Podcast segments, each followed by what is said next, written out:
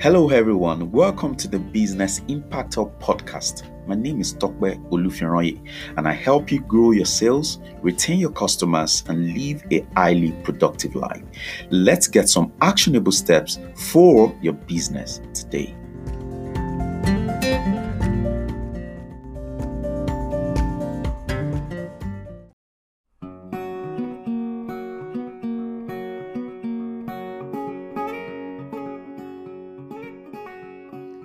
Hello, this is Tokpo Olufunrayi. Today I'll be speaking on three ways to increase your sales closing ratio.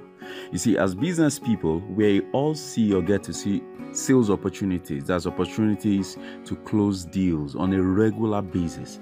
But the question is, how many of them do we end up closing? Meaning, how do we increase the frequency of closures vis-a-vis the sales opportunities that present itself? We meet people, we meet opportunities. By the way, sales closing ratio just refers to the number of sales you actually closed. Meaning that it's more like a measure of your sales effort efficiencies. We go out, we meet people. How do you actually measure this effort?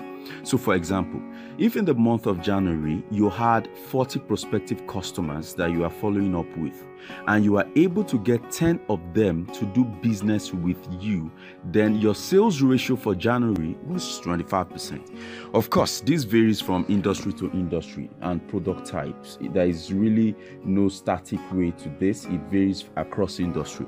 But the bottom line is this how quickly do you convert prospect that comes your way to customers?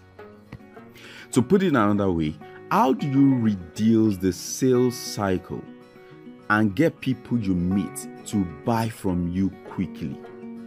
There are three things I do usually, and I will and I will just tell you about those three things. Number one, I focus on the right market. You see, trying to sell to everyone is not only frustrating, but it's a sheer waste of time. This is where the work is drilling down, targeting, profiling. You need to do a proper profiling of the exact people that needs your product.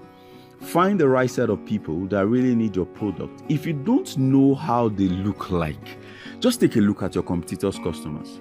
Take a look at the top people that patronize them. It will give you a clue. Then go ahead and target that those kinds of people. But not defining your target audience is sheer frustration. The second thing I do is that I deploy, I, I employ consultative selling. You see, customers want people that will listen to them. So you need to take time to listen. Approach the prospective customer as a consultant. What does that mean? Ask questions ask questions to be able to identify their pain points. What exactly are they trying to solve? What problem are they looking at? What solution do they want? Exact solution. Then you go ahead to customize your solution to fit their need. You customize your value that you're trying to propose. But listen and listen and listen. Just don't go there and enforce your your your product on them listen to them get them to hear get get them to talk and you'll be able to identify what they want to do and what they want to achieve. Then the third thing I do that has always worked is I leverage on referral. You see, people trust their friends more than they trust any commercial. I'm telling you. You can also even ask yourself the last major sales you did, I'm sure you made a lot of inquiries, you ask people, you, you want to be sure that you are making a right decision. So, in the same way, you need to get referrals by telling, informing your customers to help you make introductions on your behalf. It just makes the sales circle, it, it, it, it, reduces the length of conversation. When someone that you know already told you about a product, you don't want to waste time in making a decision about it. So leverage on these three simple methods and you are going to see significant improvement in your closure rate. Thank you for listening.